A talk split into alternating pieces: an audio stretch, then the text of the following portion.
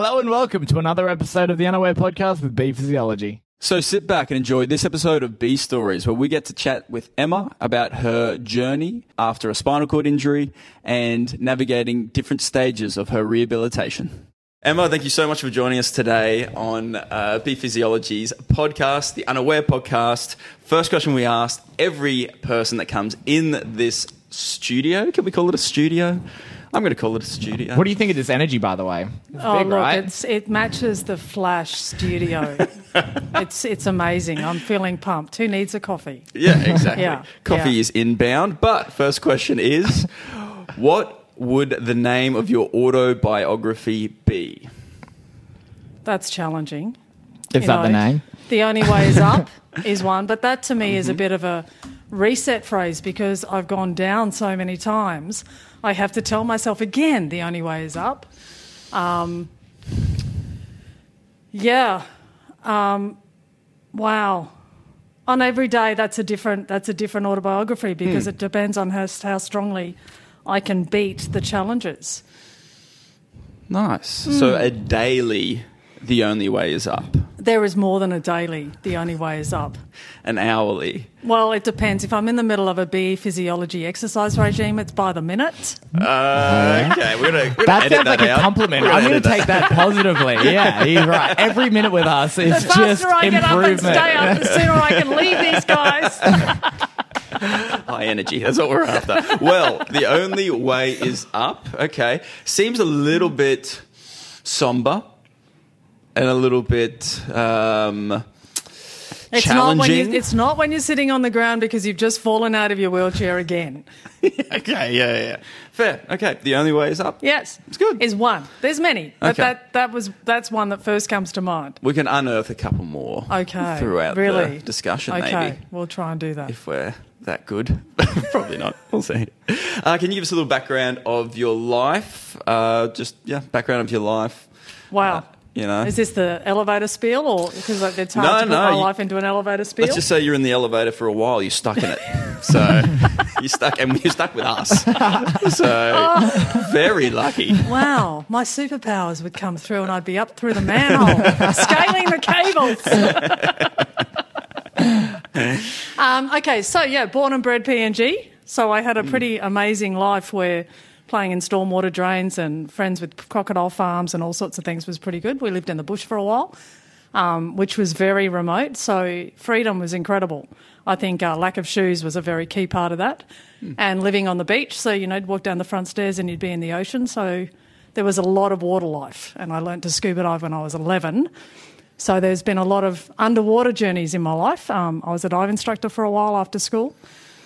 Best diving in the world in PNG. Yeah, it's amazing. One of my favourite dive Is it spots is up there. Yeah. So there's a dive spot called Submarine Base, which was a submarine base in World War II, where they used to hide the submarines in the wall of the cliffs underwater, and it's um, you know, 104 metres is not the bottom of that wall, and the fish swim vertically. And then when you fin out from the wall, it's just this big blue, and every now and again a turtle will come past or a shark will come past, and it's just it's incredible. It sounds cool. The Yeah. shark thing has got me less keen than the start of that speech, but Not as scary as a crocodile. Yeah, Yeah. I can Yeah. imagine. Yeah. So yeah, so after New Guinea, I did a little bit of travelling. I worked in Sri Lanka for a little while. Um, did a lot of great stuff without a lot of money for scuba there's a diving. coffee for you, by the way, Emma. Thank you so much. Thank you. Pretty lumpy. Inside joke. Inside joke. Um, Yeah. And then yeah, I um, had the ultimate surprise, of, well, one of the many surprises of my life, and found out that I was pretty pregnant. Pretty pregnant. Pretty pregnant, like 19 and a half weeks.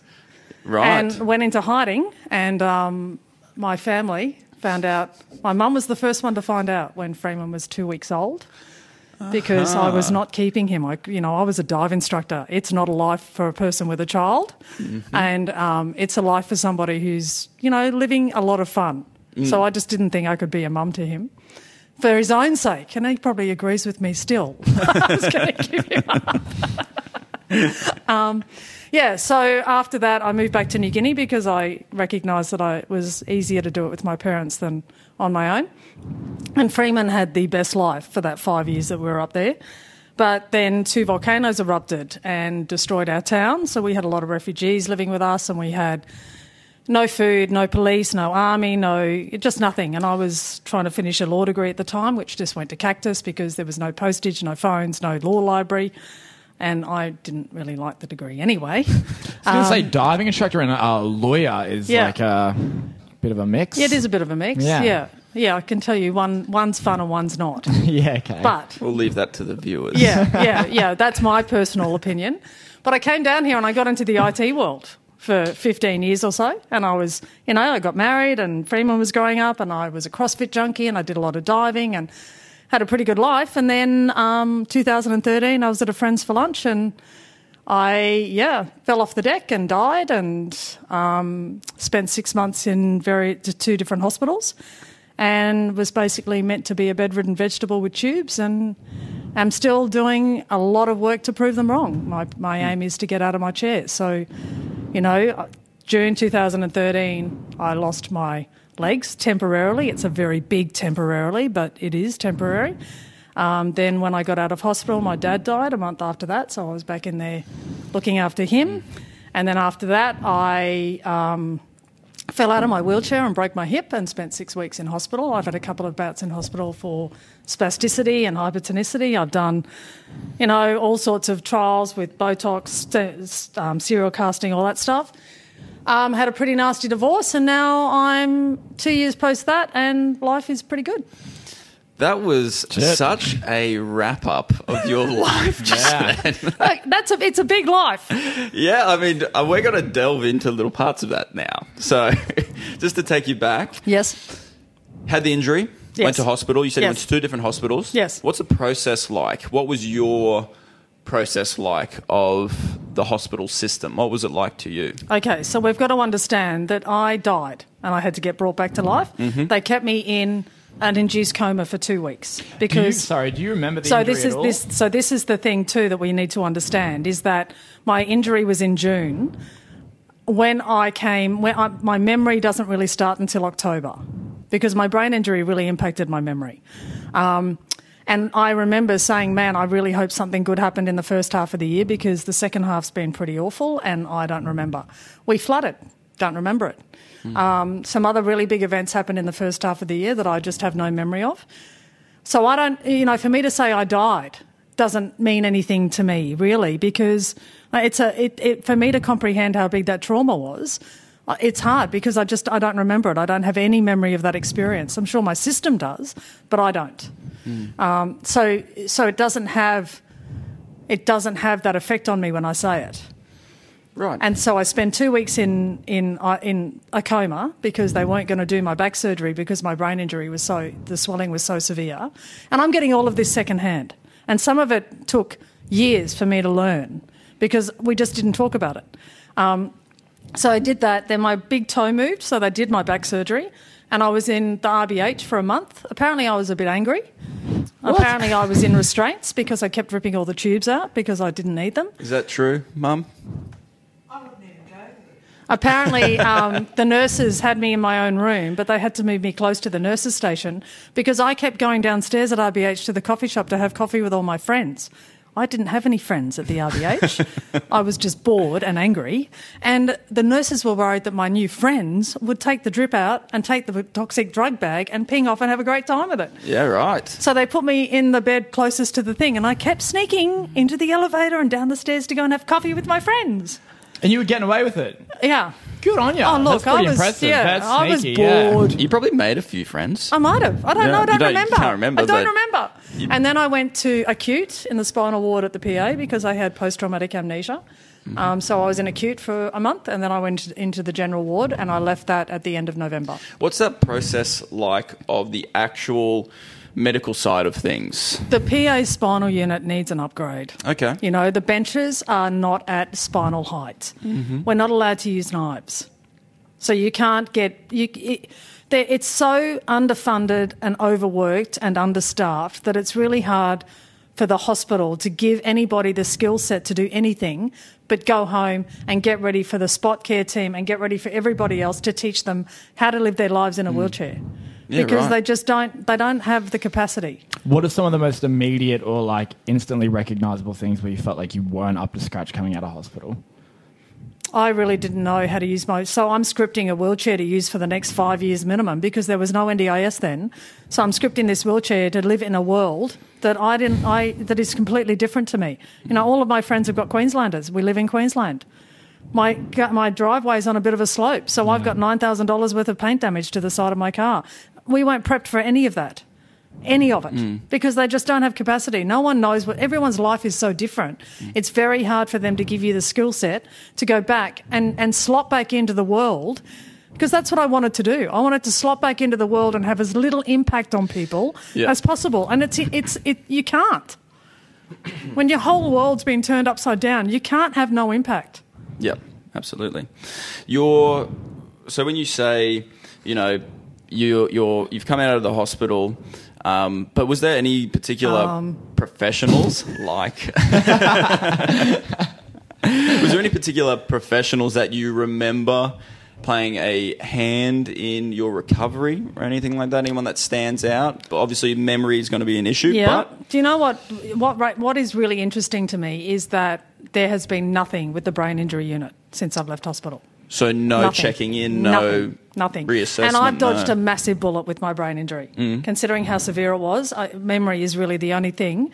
Memory and my sense of smell are the two things that I really recognise as being um, a, a, a, a, res- uh, affecting me. And this is memory after the fact now, so like My- things happening after the injury. I can't you read a book. struggled. Yeah, okay. I can read a book and I can read it again and again and again. I can see a movie and by the time sounds great. I I've dreamed of that. well, I, I really struggle to read because every time I pick up the book, it's okay. I've got to go back a few pages and I've got to work out what the hell I was reading. Mm. So I'm going from reading three to four books a week to really struggling with reading. I struggle with movies. I'll go and watch a movie, and I by the by the time I get home. I could watch that again because I don't remember how it ended. Hmm. So, and it's very hit and miss. It's it's a bit random my memory, um, but in the unit, I was sneaking out three times a week to go and see a Bowen therapist.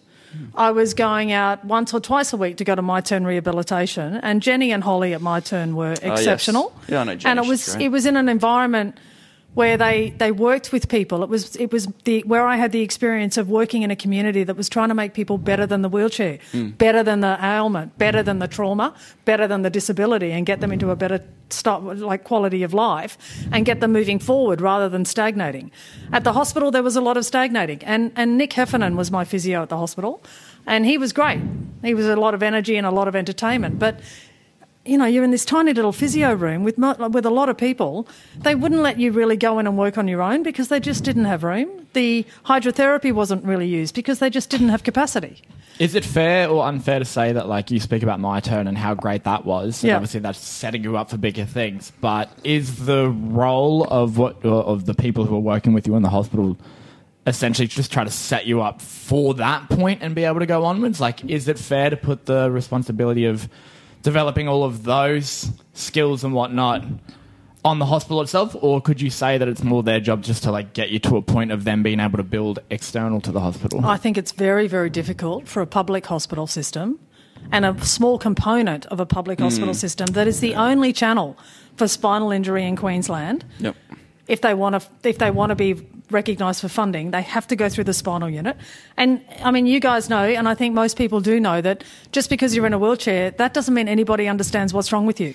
There are so many different reasons to be in a wheelchair. I know a guy who's got PTSD. There is nothing physically wrong with him, but his legs, anything below his waist, just does not work hmm. because he's so scarred from his experiences. Hmm. So, how does a staff in a small environment in a public hospital prep every individual person to go out and do whatever their every individual goals are. And guess what? Those goals change. Like hmm. my goal to go home and try and be in that life that I had before, well, like you can't go back once you end up in a wheelchair. You, it, you know, you can't go back anyway. It's already happened. You've got to go forward, and it's very hard for a hospital to get every person ready to go forward. Do you think that the fact that your memory was obviously affected made it uh, maybe delayed your ability to get to that mindset of being like you can't go back and you've got to move forward? Does that is that hindered at all when you're sort of It's not my back? memory that's crea- that's that's had an influence on that journey. It's Yeah. the journey itself. You know, recognizing it's it's it's really traumatic to go back into a world and recognize that it's not your world anymore, that you need to find a new world. And that takes a long time. That's taken me years to come to that realization because there's been a lot of effort put into trying to be in that world and trying not to be need trying not to need help. On that point, how did you find people? So after you've left the hospital, Mm-hmm. you've done this initial rehab stuff. You've you've now, as you said, trying to find your way in a world that you are actually not accustomed to at all. Mm-hmm. How do you find people adapted to you coming Yeah. out of the hospital? The, none of the problem was how people adapted to me. The problem was me. Okay. and what I wanted, how I wanted people to adapt to me, and how I d- uh, how I wanted people to not have to adapt to me. Yes. So when I, you know, in hospital, I had the bubble of going to physio so often that I got kicked out. Because I just, Hmm. You're I one of was just, I was Yeah. relentless. I'm one of those. and while I'm going to physio in the hospital, and I'm also doing the external stuff. So there's my bubble, right? And then I leave hospital and I find the my turn bubble. So I'm going to my turn four or five times a week, mm-hmm. and that's my that's that's where I I don't I, you know, I'm so busy focusing on my journey of learning to walk, and my legs are going to work no matter what that I don't think about everything else. And then the my turn bubble kind of comes to an end because I find neurophysics. So I do that for two years. So I'm traveling to Robina five days a week to work at least two hours in the gym because that's another bubble for me. Yep. And then after neurophysics, I find the making strides bubble. Mm-hmm. And I live in that bubble for a little while. And that's where things started diluting a bit for me because it, I started realizing because I'd go to making strides and I'd go to Tallebudgera Creek in the morning and I'd hang out with all the tally tragics and they're tragic because they swim through winter. But it's tra- and you know the 87 year old runs marathons. He runs the Boston Marathon. They're completely mad. Hmm.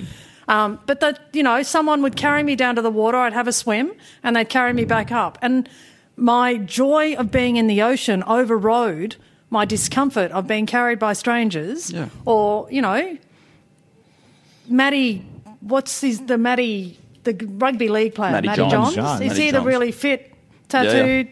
Uh, I think of Matty Rogers. Matty Matty Rogers. Rogers. So his fitness group goes down there, and they're carrying me down. The Gold Coast Suns carries me down. A 78 year old bloke finally convinces me that he can carry me down, and he does. I can He's- do it, Emma. Put me in. There's Oh, no one else here. You know, we're, we're like we're in the water, and he says, "So how do you swim?" And I went, "Well, I use pull stroke because I can't use my legs." Hmm. And he goes, "Oh, so do I because I've got to save my legs for rugby training."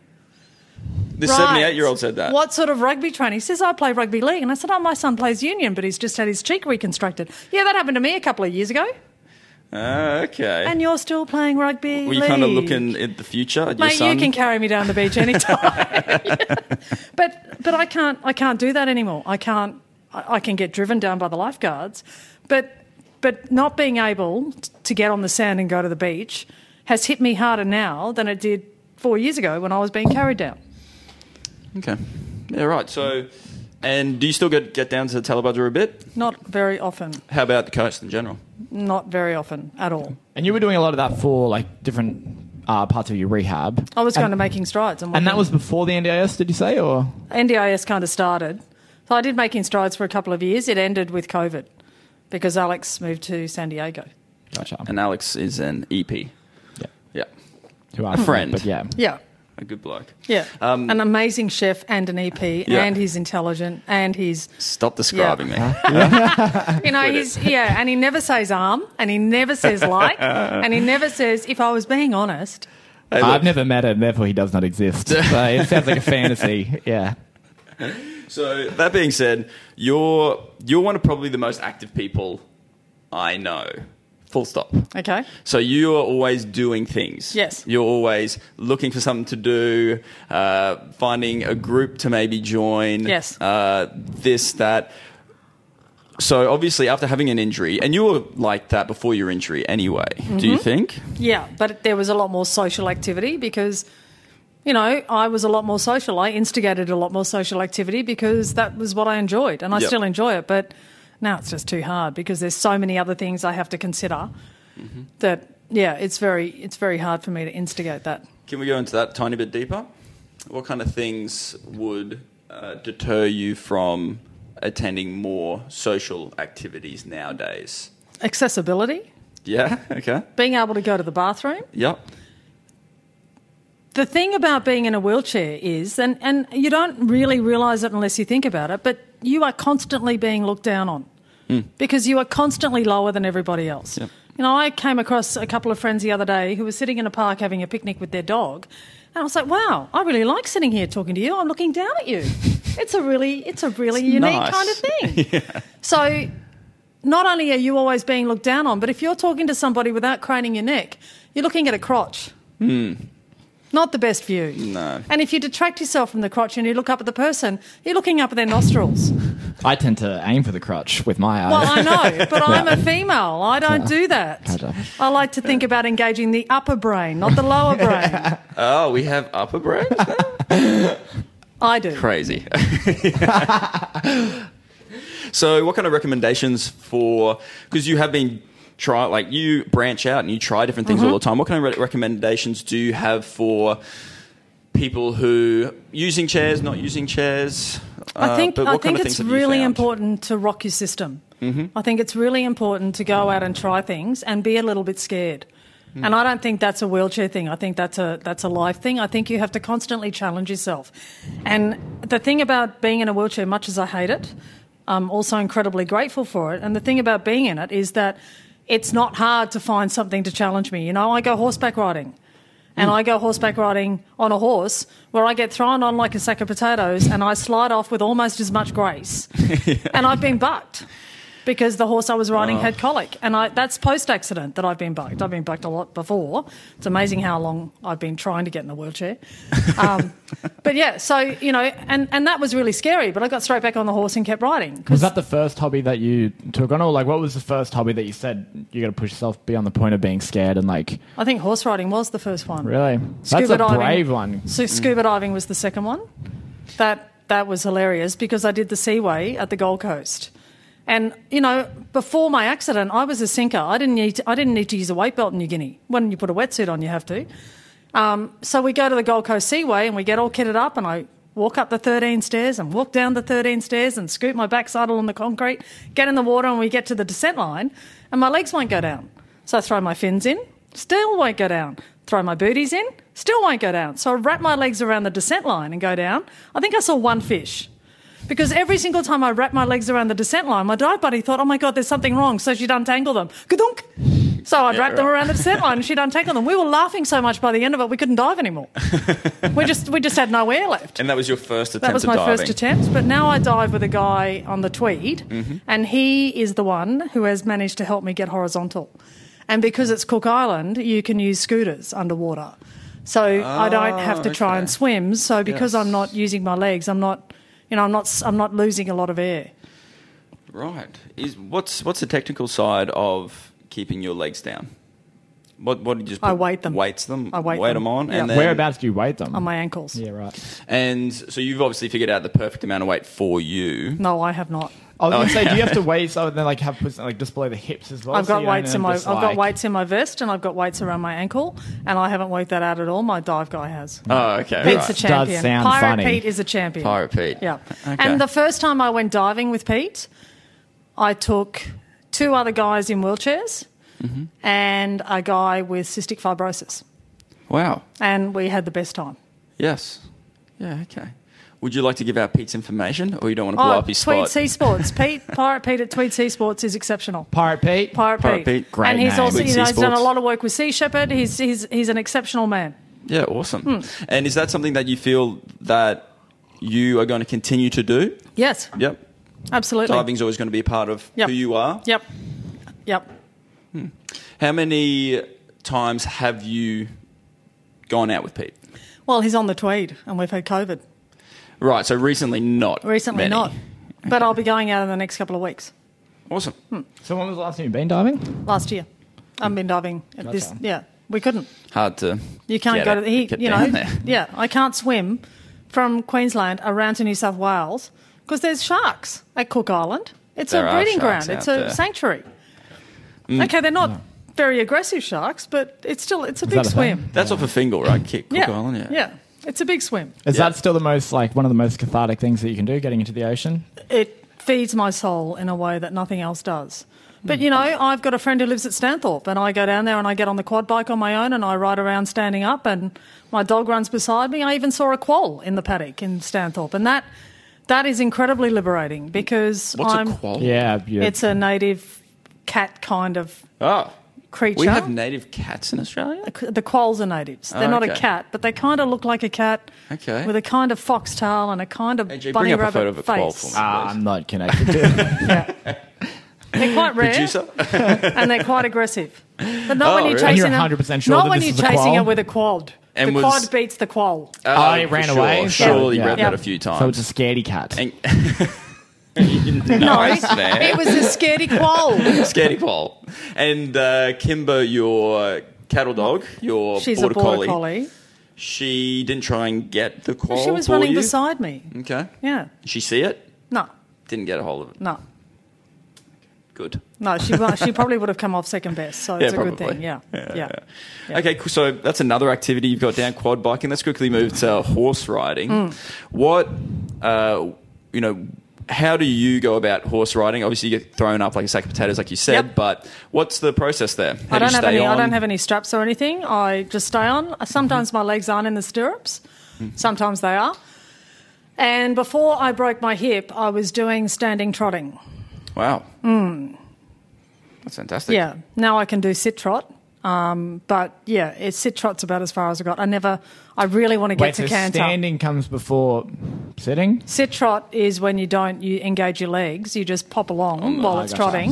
Whereas standing trotting, you sta you you go up in rhythm to the trot. All right, gotcha. Um, and cantering, I uh, haven't cracked yet. Is that walking sideways? Cantering is running. Oh, okay.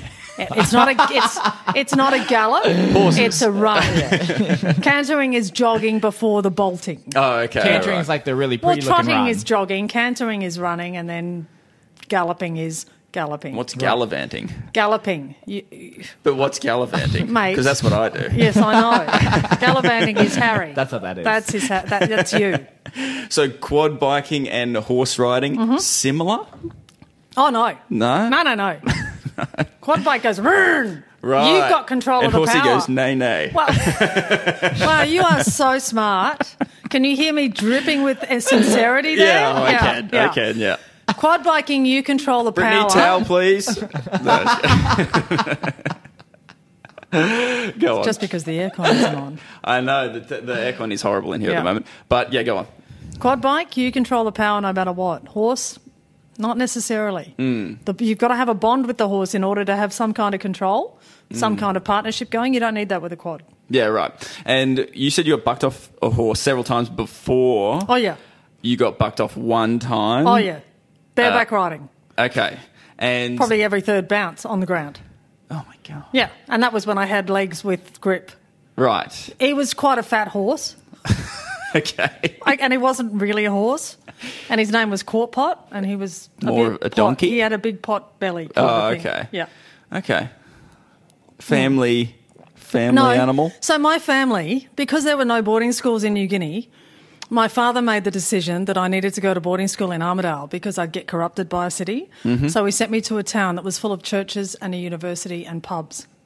Nothing like uh, No those three things there. in corruption, no, huh? no. Yeah. And you know, because I was coming from New Guinea, I'd never seen a sheep or a cow.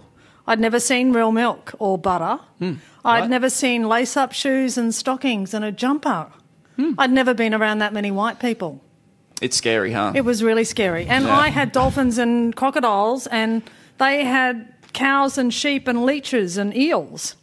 right. It was, and they had all known each other. For, a lot of them had known each other for generations. It was, it was, yeah. And of course, I got corrupted. oh, immediately? No, took years. Not So- like in the city. In the city, I would have been corrupted immediately. Oh, right. by Yes, yes, Hungry yes. Jack. So you moved over here uh, uh, when you wanted to uh, study. Is that the main reason you came over? Um, And is that if you want to be kind or, about it, yeah, sure. Uh, Rocky or Bundy or something like that? Oh, I went to UQ. Oh, okay. I did com law at UQ. Right. And Yeah. then did you go up north for something? Well, I you remember know, you just talking did, about this Look, one I time. did five degrees in two and a half years at UQ. Now, What? Yeah. some would say that's a record. It is a record. If you completed them. It's the most Emma thing I've ever heard. And it was pretty amazing that they let me back in when the excuse was, yes, look, I know I got excluded and I'm really sorry, but I couldn't study for my exams because I went out one night and I lost the keys to my apartment and all my books are in the apartment and I couldn't study. Mm. So I failed the exam. And the dog ate your apartment. And did they did they let you They uh, let me back in. get out? And there was just no point because I just, I just amassed a because you were willing to lose your keys. Well, I'm, I'm, most I, nights I at just that look. I kept trying different degrees, and it didn't work. And I finally admitted that, so I got a job as a dive instructor. Happy, Probably, yeah, good trade. very happy. Yeah. it was a great life. So your horse riding, where Hmm. can people do that? So mine was at the RNA. Mm-hmm. But he's had to move, so he's now out at Kentville. And what I really like about Josh's riding, that's Royal's Riding Equestrian Centre, Mm-hmm. is that he um, rescues all of his horses. So he's got twenty to thirty horses, and they're all rescued, and they're all they're just beautiful. And he's got he's got a really big heart, and he looks after them really well. But the McIntyre Centre out at Moggill is Yes. also really good. They've Yep. got the hoist, and you have to be strapped in. They've got all of the things for proper riding with a disability, which I didn't want to do because I don't want to be disabled. Yep. Your um, so after so you do all these things all the time. What's some uh, spots that you go to that you think I'd love to go there, but accessibility just is not allowing me to get out there? The beach. Beach. Massively. National parks. Obviously, they can roll out a mat. Yep. Is that what people do? How many beaches have you been to where the mat goes all the way to the ocean? I've I don't even think I've don't ever think I've seen a ever seen at a There's beach. beach, one on the Sunshine Coast. It might, it might be Bribie, not Sunshine Coast. Okay. And Is that just because it's just a short beach? Well, Tallebudgera Creek, they had the mats donated to them, but it's too hard to roll them out. That's something that I've had other people tell me is they don't want to bother No. telling them to go into the clubhouse, roll all the mats Yeah. out just for them to. Yeah. It's like rolling out a red carpet. Everyone's Yeah. looking at you and. You know, And then you're oh, stuck in the middle of the beach. Hmm. People are moving you out of the way and things like that. Yeah, and then you're stuck in the middle of the beach. Unless you get one of those big marshmallow wheel wheelchairs. But I Hmm. went with a friend of mine who's really strong. I went to Palm Beach with her with that wheelchair. We booked it at the surf club and off we went. And you've got to get up a pretty steep hill to get onto the beach, and that was a challenge, even though it's concrete. Hmm. We get on the beach, and she kind of pushed me down to the water's edge okay. But we had to get the lifeguard to come and get us because there was no way she could put the, push the chair up the hill. And I, you can't push it yourself. You lose your independence. Yeah, what yeah. Skerrick you've got with a wheelchair because you cannot push the marshmallow chair. No, So you can't go to the beach on your own. no. I can't go to an island for a holiday. I can't go home to New Guinea. I can't, Hmm. you know, that's that sort of accessibility is a real challenge. And there's a lot of places that just are not built for wheelchairs because there's not a lot of there's not enough wheelchairs, and I'm happy about that. Hmm. But I'd like to be able to roll on a, on a city council footpath Hmm. without worrying about my front caster getting stuck in a crack and catapulting me out, Which happens which happens frequently. regularly. Yeah. Brisbane, how's it, how's it rank? You've been to other cities using your chair? Yeah, yeah. Um, look, Brisbane's pretty good, but nowhere is nowhere nowhere caters enough Hmm. because there's no, there's not enough of us. Right. Okay. It's a lot of money to cater for chairs, Yeah. particularly when you've got to replace existing infrastructure. Yeah. You know, there's schools that are building new buildings, and the new buildings are wheelchair approved, Hmm. are wheelchair accessible, but none of the old buildings are. Yeah, very true. There's you'll you'll often find that a lot of people that we work with will live in community buildings Yeah. where there is other people who also use wheelchairs. But I don't know of a single school in Brisbane that has got kids in wheelchairs that have got full access. A standard school, I have no idea. I don't, I don't think so. no. I don't know. Our school definitely didn't. Hmm. Yeah, right. Yeah, I mean it's a good point. That's interesting. I've never even thought of that. No. So how do you how do you get back into the in, and it's great that NDIS is around for you to be able to live at home and have services provided for you, so you've got a bit more independence to be able to do that and a bit more flexibility. But but what's the point of having all of that if if you're a kid and you can't go and embrace a normal life? You Hmm. can't go and just have access. Is there anything that you're doing or that you can be doing to try and push that envelope a little bit more and, and get things happening, or is that just not a thing that's is it? Is that a thing that I've got the energy for while I'm fighting for a wheelchair that doesn't break? No. That's the question that I'm asking. No, no, I'm too busy fighting Correct. for a wheelchair that doesn't break. yeah, that's where my energy is at the moment. And you always have a full plate. Yes. Your plate is always full. It and is if always you have full. a little bit of room on that plate, it will be full in Well, a yeah. week's time. I've got to try and work out how to go to Sicily at the end of the year. And that's going to be fun. That is going to be fun. Let's if we talk can, about that If we can handle the cobblestones, yes. Yeah. What, what's the what's the process? What's your mind frame right now? Thinking about going to Sicily. How, um, how I'm going to make my dog survive separation anxiety for three weeks. Okay, let's uh, Uh, let's not worry about Kimber. Just Oh, I've got to worry this about Kimber. Someone has to worry about Kimber. Someone will. Yeah, it's the cobblestones and accessibility because, you know, Italy, Sicily, none of those p- places in the world have any idea. You know, to go to a disabled bathroom in France, you have to go downstairs. Yep. So have you spoken to somebody else who's been to? I'm going to in February. I don't know if she's been to Sicily, but she's done the gorillas in Uganda. Hmm. She's done Machu Picchu. She's done the Great China, the Great Wall in China. She's done a lot of things. Kelly's done a bit of writing for the Courier Mail because she Oh, has travelled. So her and her husband um, do a lot of travelling, and she's in a wheelchair with MS, and she's a bit of a, yeah, she's a bit of an inspiration. Hmm. So we're going to catch up next month, and we're going to talk about Sicily. Awesome. Oh, that's some good news. Good to have someone to bounce ideas off Mm. Yeah. of, at least. Yeah. So let's uh, let's move the conversation a little bit to exercise physiology. What's that?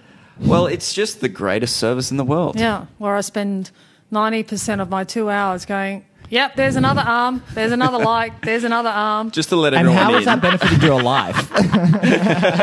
Not at all. Emma counts my ums, likes. What else do you count? Anything that's irrelevant. and I count your swear words. And we're stopped because lately I've been swearing a lot a because of my swears. chair's been a little bit frustrating and I just can't be bothered counting anymore because it makes no difference whether I count your arms I or feel not. like it had. No, it was getting there. I think we were it getting wasn't. somewhere. No, every Monday to be starting again because you just had a weekend of arms and likes. We'll put an arm counter on, not including that one, on the video. It's not as just well. the arms, it's the ers, it's the likes, it's the, The to grunting. be honest, it's the any fillers, any pointless fillers, which is for 60% of your conversation. It's how true. would you fill a sentence when you can't think of the word? I don't fill a sentence when I can't think of the word because even with a brain injury, I can think of the word. Yeah, Um, that's impressive. yeah. so exercise physiology. Yes. Where did you find out about Oh, it was so good with Alex. it? Ow. So, I, you know, the neurophysics journey, I got a lot of benefit out of that, um, particularly because I, I just used one. Yeah, got it. That'll be the first one on the count too. Yeah, yeah. Definitely haven't used any over this side of the table. Uh huh? Yeah, neurophysics, good bubble, great workout, team environment, you know, lots of people with different disabilities. So it was pretty inspirational. And I just, I'd had enough. It just wasn't really working anymore. And my son Freeman actually said to me, Mum, you really need to talk, because Alex and Freeman had talked a lot about me because, you know, they're playing rugby together, they're in the club, they see each other all the time. And Alex's partner, Christy, has been in a wheelchair for a bit longer than me, and she owns owned a facility down the coast called Making Strides. And Freeman just went, Mum, you've got to talk to Alex. So I did. I went and started there. And, you know, Alex um, is a really good. There was an um there. Yes, I heard that. Thank you. Sorry, I'm now dialed in, and this is what you do to me. Yeah, yeah, yeah. So I'm just repaying on the podcast. Yeah, but I'm really good at ignoring you because I've had so much practice. That's true. Hmm. Continue. Yeah, so Alex has had a lot of experience with spinal, and he's, he he became an EP because his friends were breaking, and he really wanted to do something that helped.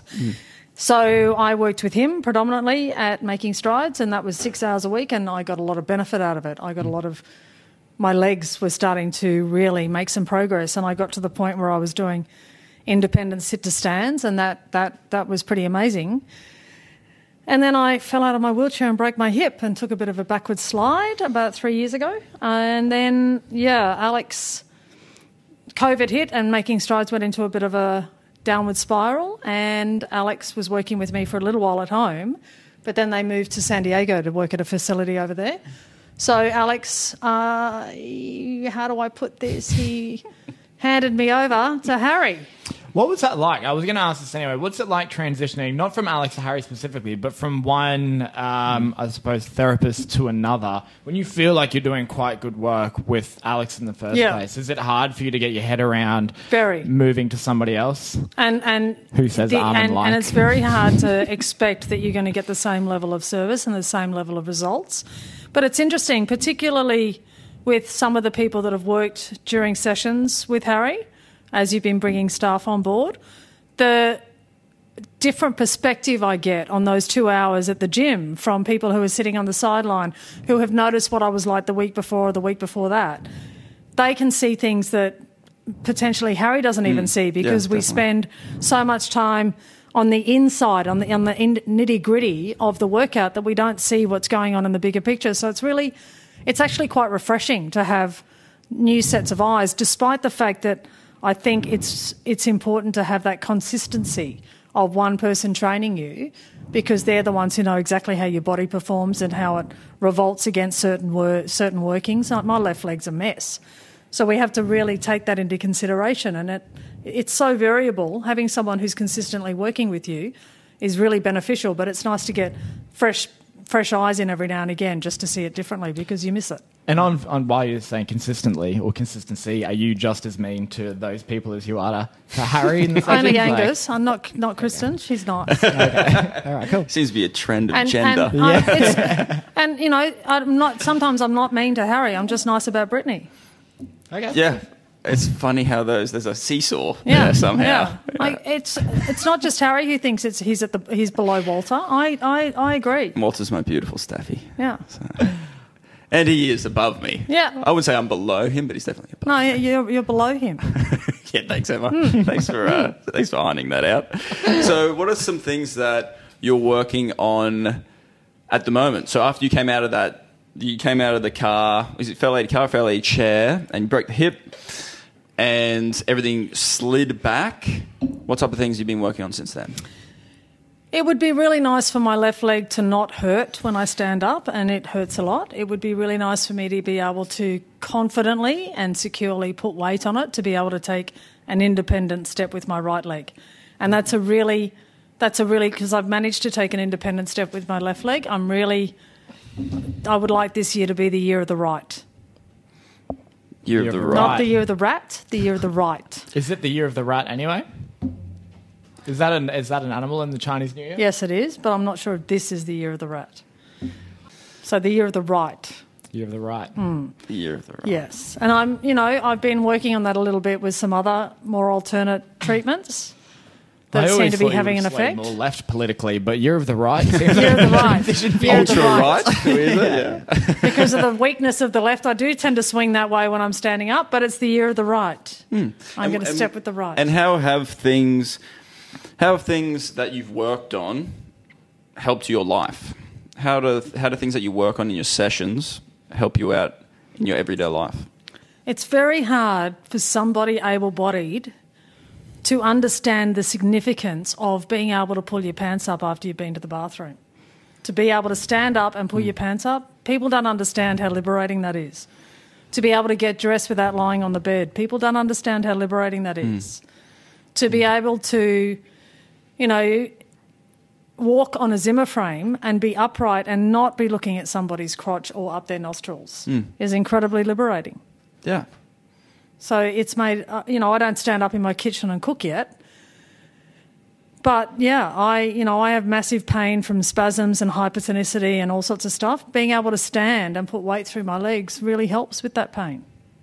Right. And uh, just quickly uh, on pain. What are so obviously pain has had a big impact on your progression, Yes, uh, on your life in general. on my mental state. On mental yes, state. On my sleep. What? Try and explain to people what your pain is. My pain is 24 7 chronic. In my lower back, my hips, my flexors, my down my left leg, and when clonus really kicks in, in my ankles. So up until maybe three years ago, so I've tried serial casting, I've tried Botox, I've tried all sorts of things. I've tried the baclofen pump trial. I've done all sorts of things to try and get my pain managed because I was really lucky if I got a two hour block of sleep. And that is debilitating. And Yes. it's, it's just not sustainable. None of that really worked. So then I started taking CBD, um, CBC, and CBN cannabinoids supplements. And that has made a difference. Who got you one of those? Or did you find it by yourself? I found them by myself. Yeah. Because it is, it's super hard. Do doctors really? There's not many doctors out there. Who, There's a clinic at the Gold Coast, but it's incredibly expensive. So, Yeah. you know, Yeah. I, I get mine from a guy who imports them from Denmark Hmm. because to buy them through government channels is seven times the price. right? And they're not NDIS approved. But I'm also, um, I've also done microdosing of anaesthetic. Oh, yeah. yes, and that's a new, relatively new thing. Mm. Yeah. And you're, you're and you found positive results with that. Absolutely. So the scar tissue from my hip break was rock hard and he couldn't even get a needle into it. Now he can thread the needle in it and it doesn't hurt anywhere near as much. And every time I did it, the gap in between it was longer because it just lasted more because the body learns how to map that pathway. So it really sounds like when it comes to pain, just keep looking. Yeah, keep trying till you find something that works. Yep. And mine uh, doesn't work 24 7. I can't do the CBD stuff during the day um, because it just doesn't seem to work well. Yes, I know that was number three. We'll have a proper missed- edit at yeah. the end. We'll see. We'll start adding them in. We're going to take snippets of your voice. Um, yeah. um, um, um. Better speak fast. Well, we're running out of time. Um, damn it! There I go. there I go. Uh, we need. we actually need a photo because there's a photo that we show everybody at the end of the podcast, and I was I gonna did not sign for that. and and we'll have to edit it. Yes, you will. Hair Uh, and edit makeup. all this stuff You'll out. have to hair and makeup edit the hell out of it. Yeah. no, no. It, I think all of it's been pretty good. Uh, there might be a few little ums to get rid of of mine, but apart from that, You're going about this very slowly. Excuse me. I have no idea where it is. My I need- I component need to of it give has to been me. exceptional. You might be okay or kind of pretty good, but I was exceptional. Tom? kind of took my side on that. I like that. That's a first. okay. So we have a photo that we like to show everyone at the end of the podcast, and pretty much what we're just trying to get is your initial reactions of this photo and tell us how it makes you feel. That is the epitome of the intelligence of you two. You couldn't have more than one dream. You don't have the capacity. Thank you, Emma. On that, let's let's wrap it up there. It's been a pleasure to talk to you. Thank you so Has much it? for coming down. Can we do was this? If it's been a pleasure, we need to do it again. That was the best answer. That was so good. But uh, thank you so much, and I will be seeing you in the future. Maybe we'll see. I hope you enjoyed this episode of Bee Stories, the Unaware podcast by Bee Physiology. Don't forget to like and subscribe on all of our socials. Check out the podcast and our other episodes. And if you like it, leave a comment. Let us know how much you love it.